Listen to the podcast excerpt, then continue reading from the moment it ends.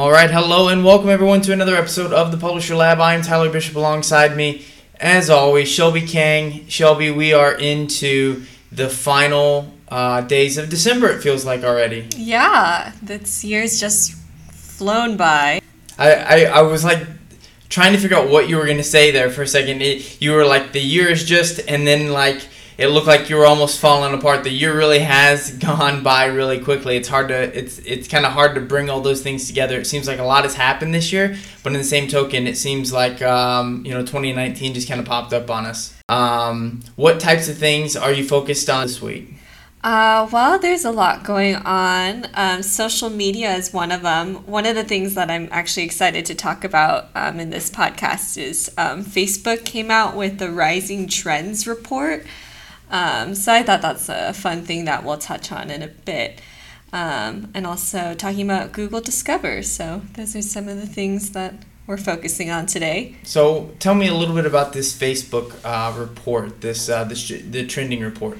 Yeah, so um, Facebook IQ, which is um, Facebook's research arm, used first party Facebook data and also third party data to kind of analyze which topics spiked um, throughout the year and what they think will be really popular um, in 2019.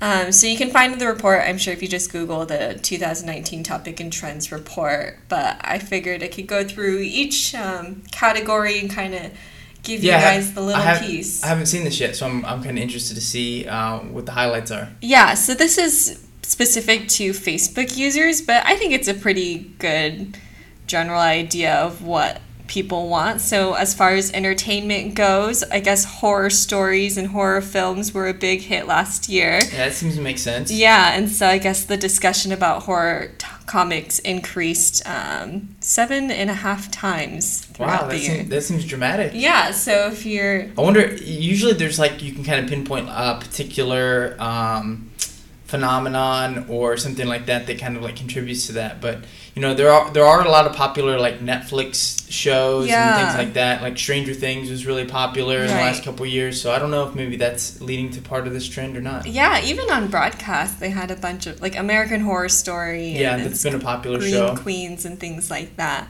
Um, when it comes to beauty and fashion, I guess Korean skincare is all the rage, hmm. um, along with natural and organic products.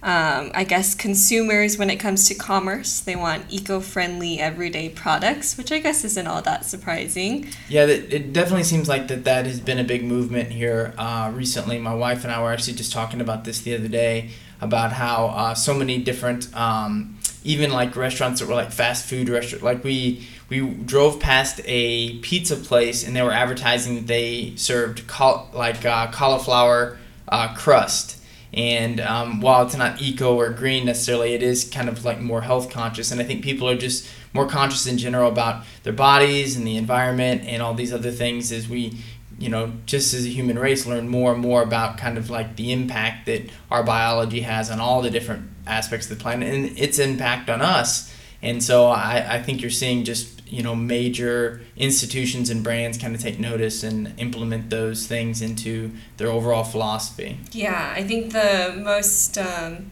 recent trend like that was like the paper straws the biodegradable yeah. straws everybody's adapting now. Yeah. Um, when it comes to food and beverage you mentioned um, cauliflower crust. So gluten-free is one of those things that's going multicultural comfort food. Um, but even though we said gluten free, I guess bread making is starting to trend, and I've been seeing a lot of bread making videos. I have been too. On I've Instagram. been seeing. A, I've been seeing that kind of uh, rise in the zeitgeist a little bit too. There's some. Uh, there's some folks that uh, I'll listen to on podcasts and things like that, and they'll talk about that as like a hobby they've adapted. And usually, when you start hearing people kind of talk about that, um, it, it there's sort of a mass appeal. Um, when it comes to mind and body, wellness topics like intermittent fasting, self care, and productivity hacks. I think you do like. I do a lot of those things, yeah. yeah otherwise, I'm sure I'd fall apart.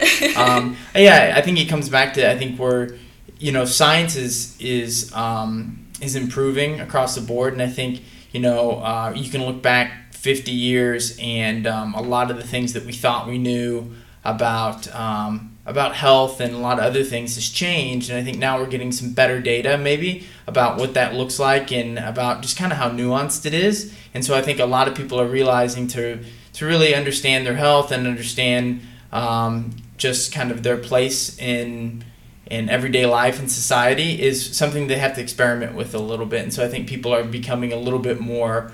Um, I, I guess kind of like you know the internet in a lot of ways has allowed people to be more independent. It is democratized information a little bit and i think because of that people are taking on the same kind of approach when it comes to their lives and that includes both their health and their families and saying well listen you know maybe having three kids in a house maybe you know that's not the system for me. I'm going to experiment try maybe something different or you know maybe just eating three square meals a day maybe that's not for me. Maybe i'm going to experiment with four maybe i'm going to experiment with one you know? And i think um, i think that that kind of that internet revolution is finding its way into all these different other aspects of life. Well if you're like a travel or leisure blogger I guess wilderness and glamping are on the rise. I don't know what those things are. Oh, you know, like um, it's called glamping, like glamorous camping. Oh, okay. So it's no longer writing about fancy hotels. Now it's about, I don't know, teepees and that, hammocks. I mean, if I was gonna camp, I would. I suppose I'd want a glamp. I've talked before about how I'm not the biggest fan in the world of camping on this show, and I know you love the outdoors and love to climb. I'll, I'll leave plenty of it for you.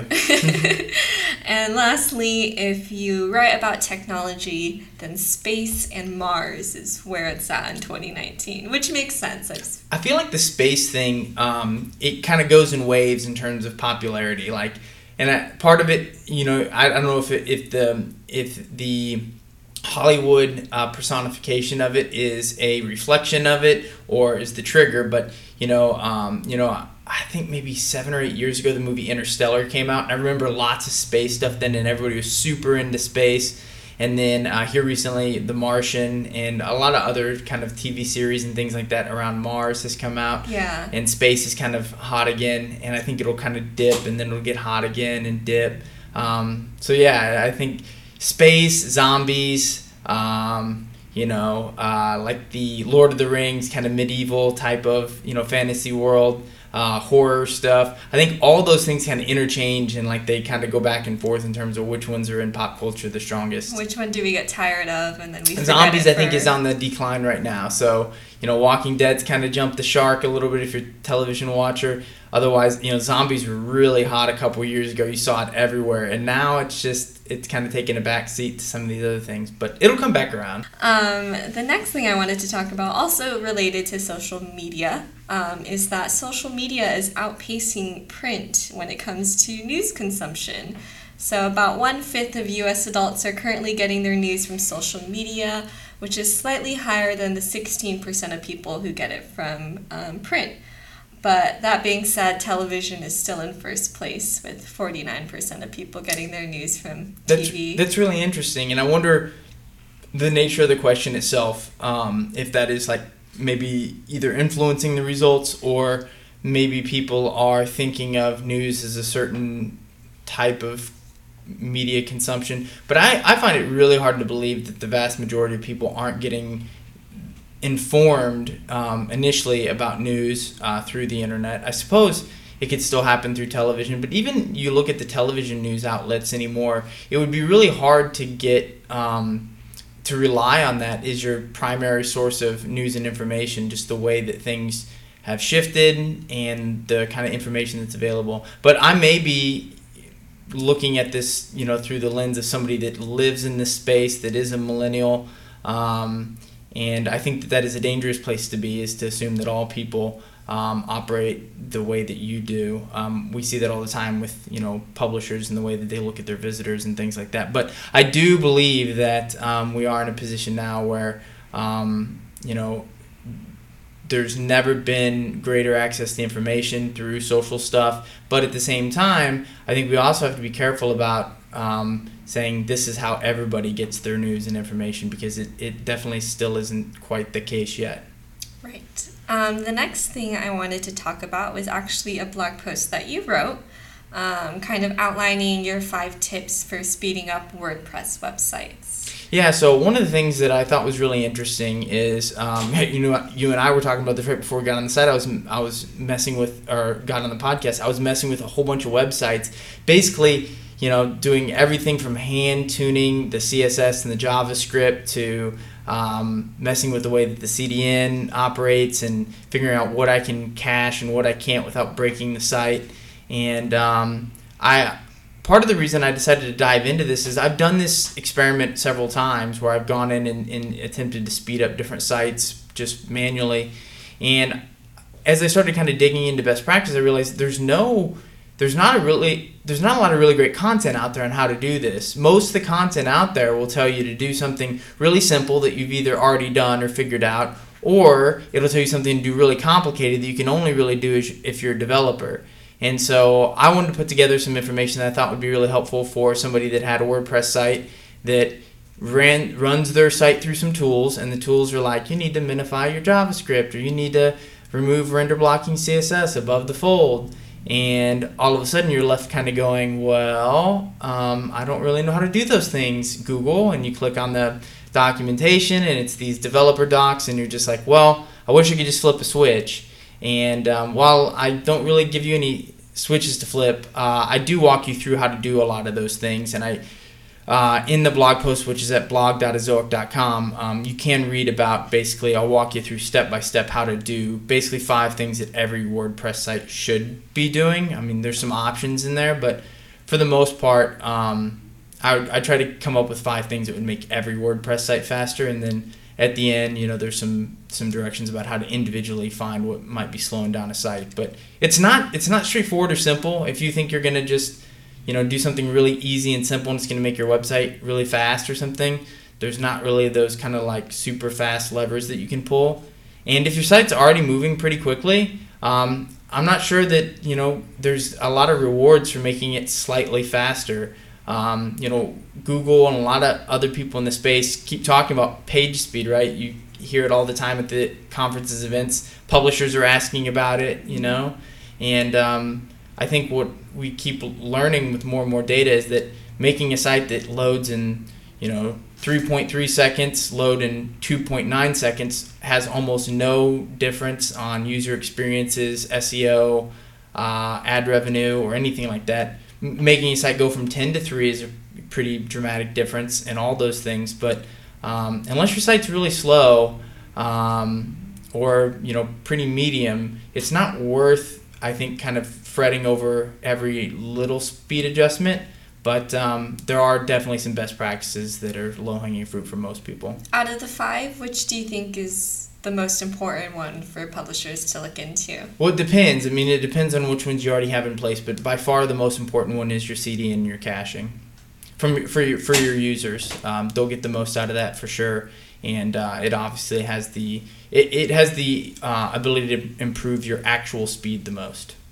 All right. So I've been doing this in in our um, past podcast, but kind of going through a list and getting your thumbs up and thumbs down. Um, I found a list of five overused SEO phrases to get rid of and five hot phrases that they think will be trendy. Cool. I love um, these. so we're gonna start with the phrases to nix. The first one being SEO itself. Um, I, this comes up a lot. Yeah, I, I mean, I don't love the term uh, as anybody that works in space does because it's it's so much broader than that. I mean, the idea of search engine optimization makes it sound. I, I maybe everybody just brings their own preconceived ideas of what that means into it. You know, I talked about last time. I, I view it in two aspects, which is one is how do you technically create a nice, clean website that's easy for users and search to navigate, and then the second side, which is basically how do you create great content that people search for and, and then satisfies their queries. And I think those are really the two buckets, and um, as long as you can visualize those two things, I think it's fine. I mean, the, the term's probably here to stay no matter what. Right. I think the what they were saying in the article is it's like it's not optimizing for search engines, it's optimizing for user experience. And I'm like, "Oh wow, I fairly I feel like I rarely ever read that sentence."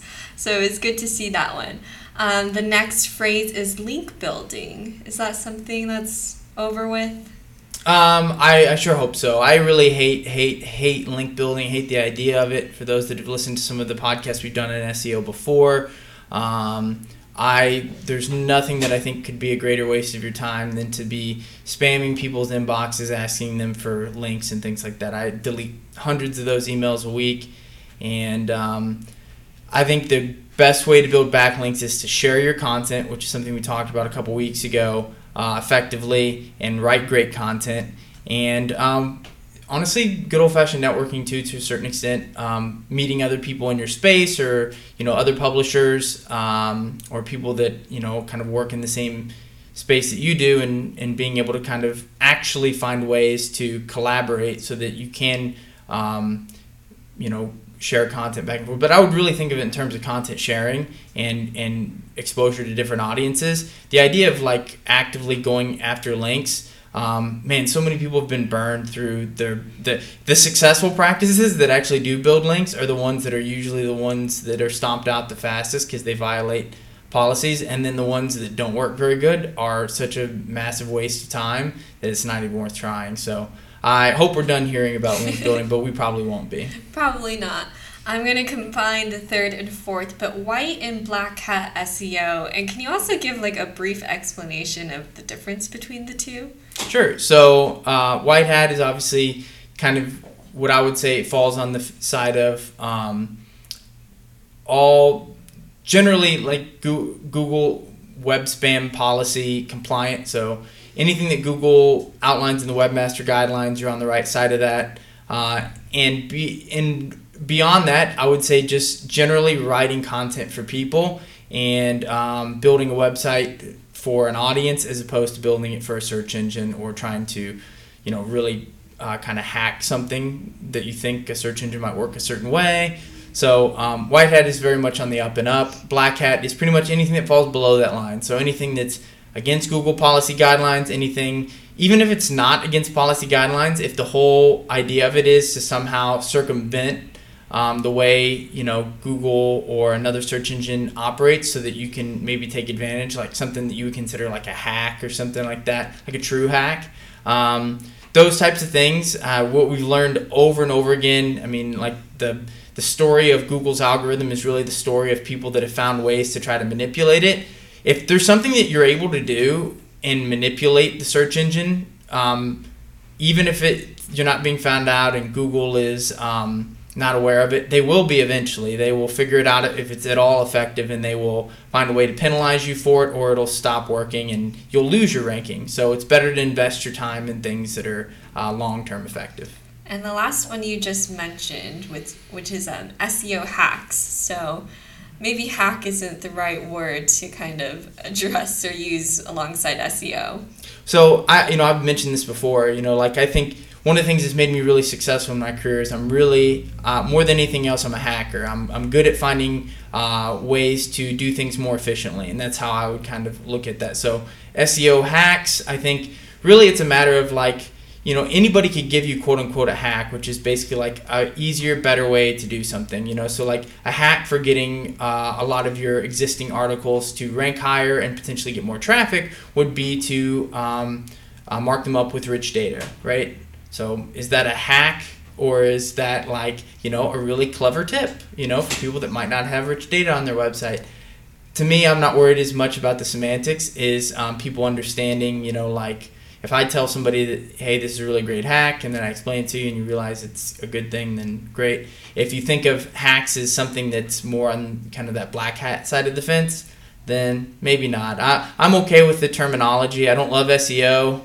Um, as we mentioned before, but I think it's here to stay, and I think it's better that we don't get hung up on um, the semantics of terms uh, and, and really just try to do a better job in, in general of educating um, as many people as we can. Uh, I think SEO is going to always have a bad uh, moniker to it, and it's because of the early days of the space and because there are so many people out there that are offering quote unquote SEO services of all shapes and sizes and almost all of them are doing so at a value that is not commensurate with what they're charging.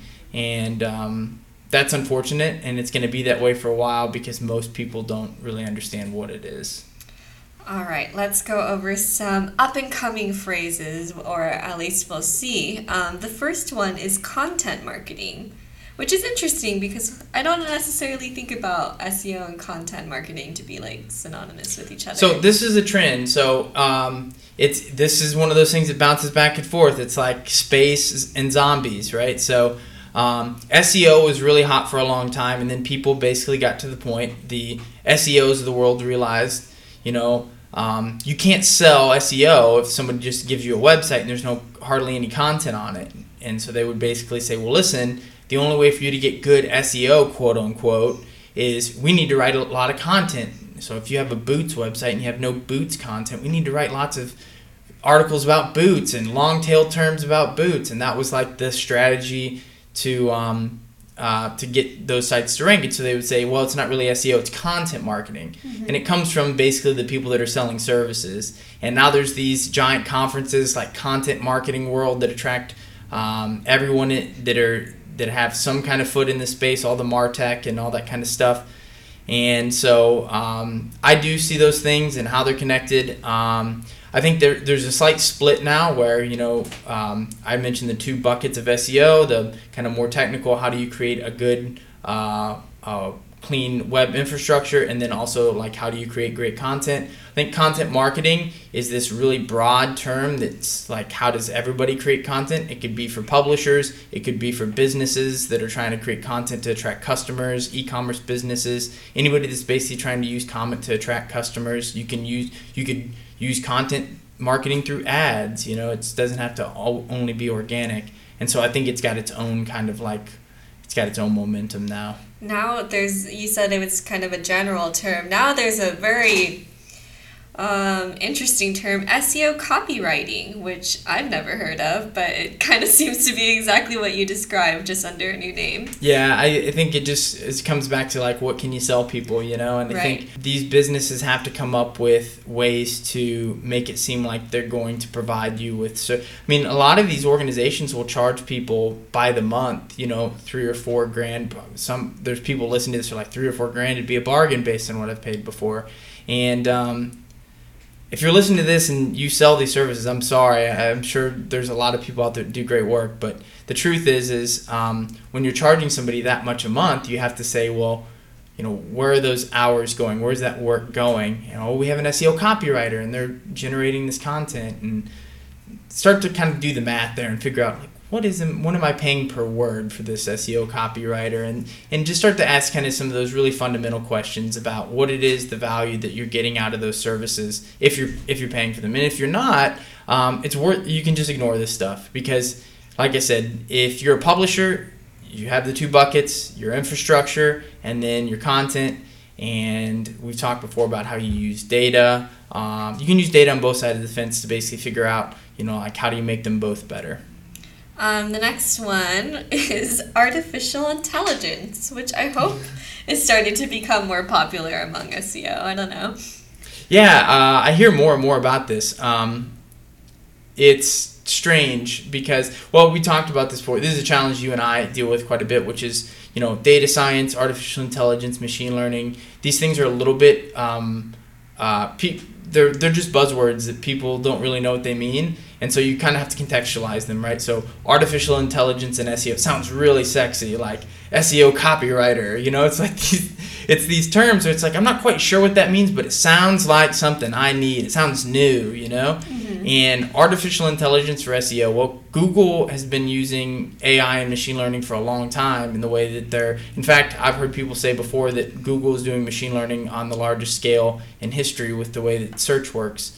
Um, that said, if um, if we think that artificial intelligence is gonna like auto optimize websites or something like that, I'd I, I think that that's I'd, I'd be selling on that stock if I was. Um, I'm sure there's somebody out there trying to build some kind of software for it, but the truth is is you can make um, decisions and you can optimize aspects of both those things that I talked about, you know, the content and the infrastructure. So there's decisions that can be made there, but they're the same decisions a human can make. And so where AI or machine learning really comes in handy is when you have thousands and thousands of decisions to make and you have to make them all in real time. Um, uh, our founder, uh, the founder of Ezoic, Dwayne LaFleur, once told me, he said, you know, the goal of machine learning is to not have machines replace the decisions that humans make. Um, because humans make better decisions than machines right now, and probably will for the foreseeable future for a lot of different things. Um, but he said, when you have thousands of decisions, your goal is to build a machine that can make a decision just slightly worse than a human could and he's like, that way you can have machines make thousands and thousands of decisions that are slightly worse than a human would make, but you can do it on a scale that you could never have a human make those decisions. And when you think about that in, in the context of SEO, um, if you have thousands and thousands of websites, it would make sense to have AI applied to them in some respect, applying the same, you know, uh, infrastructure settings, maybe applying some content rules across all of them. Um, but when you have singular websites, um, you could learn from behavior over time and make adjustments. Um, that's part of what you know a lot of the research and experiments that we do here. Um, but outside of those types of things that maybe focus on user experience, um, it, it would be really hard to, I would think, modify. I, I don't know. I, I somebody else would have to maybe explain to me how some aspects of that would work. Mm-hmm. Um, so you mentioned buzzword. I think this one, the next one is just on the list because it's a buzzword, but virtual reality. We talked about it like once how there was a, a podcast using virtual reality to kind of help as a supplementary That's component right. for their, their podcast, but I really can't see, you know, VR becoming an important role in SEO anytime soon. I don't think so. Um, Yep, I think they put it in. Yeah. They knew it was a buzzword. They're like, oh, people are gonna love this. Yeah, I feel like v- VR is in that hype cycle right now. I, I think it might be in the trough. Uh, have you ever seen the um, the Gartner hype cycle before? Uh, I don't know it by its name, but you mentioned trough, so I'm pretty sure. so there's the thing where everything ramps up, and there's the point of inflated expectations, and Right. then the the trough of dif- disillusionment, and then there's like that that kind of slope of act, you know, realization of the actual uh, benefit that something provides. I think everybody's kind of like eye rolling on VR right now. It was like really really exciting when a lot of the developers were coming out with new stuff. And now we're in that point where people are like, ah, yeah, this stuff, it kind of is what it is. I don't really see it being applied. And I think now it's actually starting to make its way into different things. In terms of SEO, um, I mean, not in the not inside of the current confines of the system we have right now. Not to say it won't maybe be there might be something there with uh, being able to, you know, search for virtual reality experiences or something like that. But I think we're a ways away. I think for 2019 we can table that one. yeah. Um, and the last one, I think at least makes sense, but trust building. Hmm. Yeah, I, I, I've, I'm sort of familiar with this kind of terminology. Um, I really hate it because I know where it's going. It's going towards this freaking EAT stuff, EAT, and this uh, author authority, and a lot of these other types of things that are out there. And I just gotta say, like, if you if you follow and you discuss these things with the real engineers and developers and the people that spend lots and lots of time um, working on websites and working on rankings and building great content, both on the publisher side, on the Google side, um, from SEO people that I really respect. The the opinions out there on this EAT stuff is just it's almost maddening to these folks because they listen to it and it's just it's being espoused by people that really have no idea what SEO is and they they ca- call themselves experts and I I just can't tell you how much I hate it because I think you have people that are making it seem like Google is some type of king sitting on a mountain saying, I like this content, I don't. This one's not written by, I don't see a bio page here by somebody that's an author, and I can't see this author's name someplace else connected on the internet. It's like you, you become a conspiracy theorist, right? You, you read an article and you say, well, my author on this article was a doctor and they're published and i found another article on the internet where they're published as a doctor and so that person is going to get good authority and this article is going to rank higher because i have a you know a doctor that wrote this and that's not how google that's how a human would look at something. That's not how a search engine does. Now google crawls by it crawls the, the internet. It goes out and finds stuff that's crawlable and then follows links and things along those lines. So that's what Google's doing. When a lot of this stuff is getting misconstrued and your people are um, are personifying a search engine and, and making it seem like its behavior is human, and that's not how they work at all. So um, uh, Bill Slawski is a guy you should go and read. Uh, his information about Google patents and how uh, Google search actually works um, would be really enlightening if you're wondering more about that information. All right. And the last thing I have on deck today is um, something I found off Search Engine Land, which is how to optimize for Google Discover. Um, so, Google Discover, formerly Google Feed, which is Google's take on a social media feed. Um, this feed is based on the user's browser history rather than relying on the user to enter into a typical search. Um, the Discover feed just gives the information before um, the user ever searches. So, a lot of the same SEO rules apply to Google Discover, even though there isn't a search query. But here are some helpful tips that Search Engine has kind of outlined. Um, the first one being creating quality and engaging content.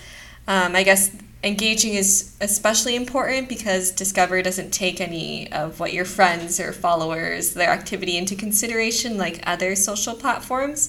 Discover relies solely on the content that the user is engaged with. The next one is to use images and videos to rank, and this is because Google's pointed out that users would be seeing more images and fresh visuals. And the last one is to create both new and evergreen content.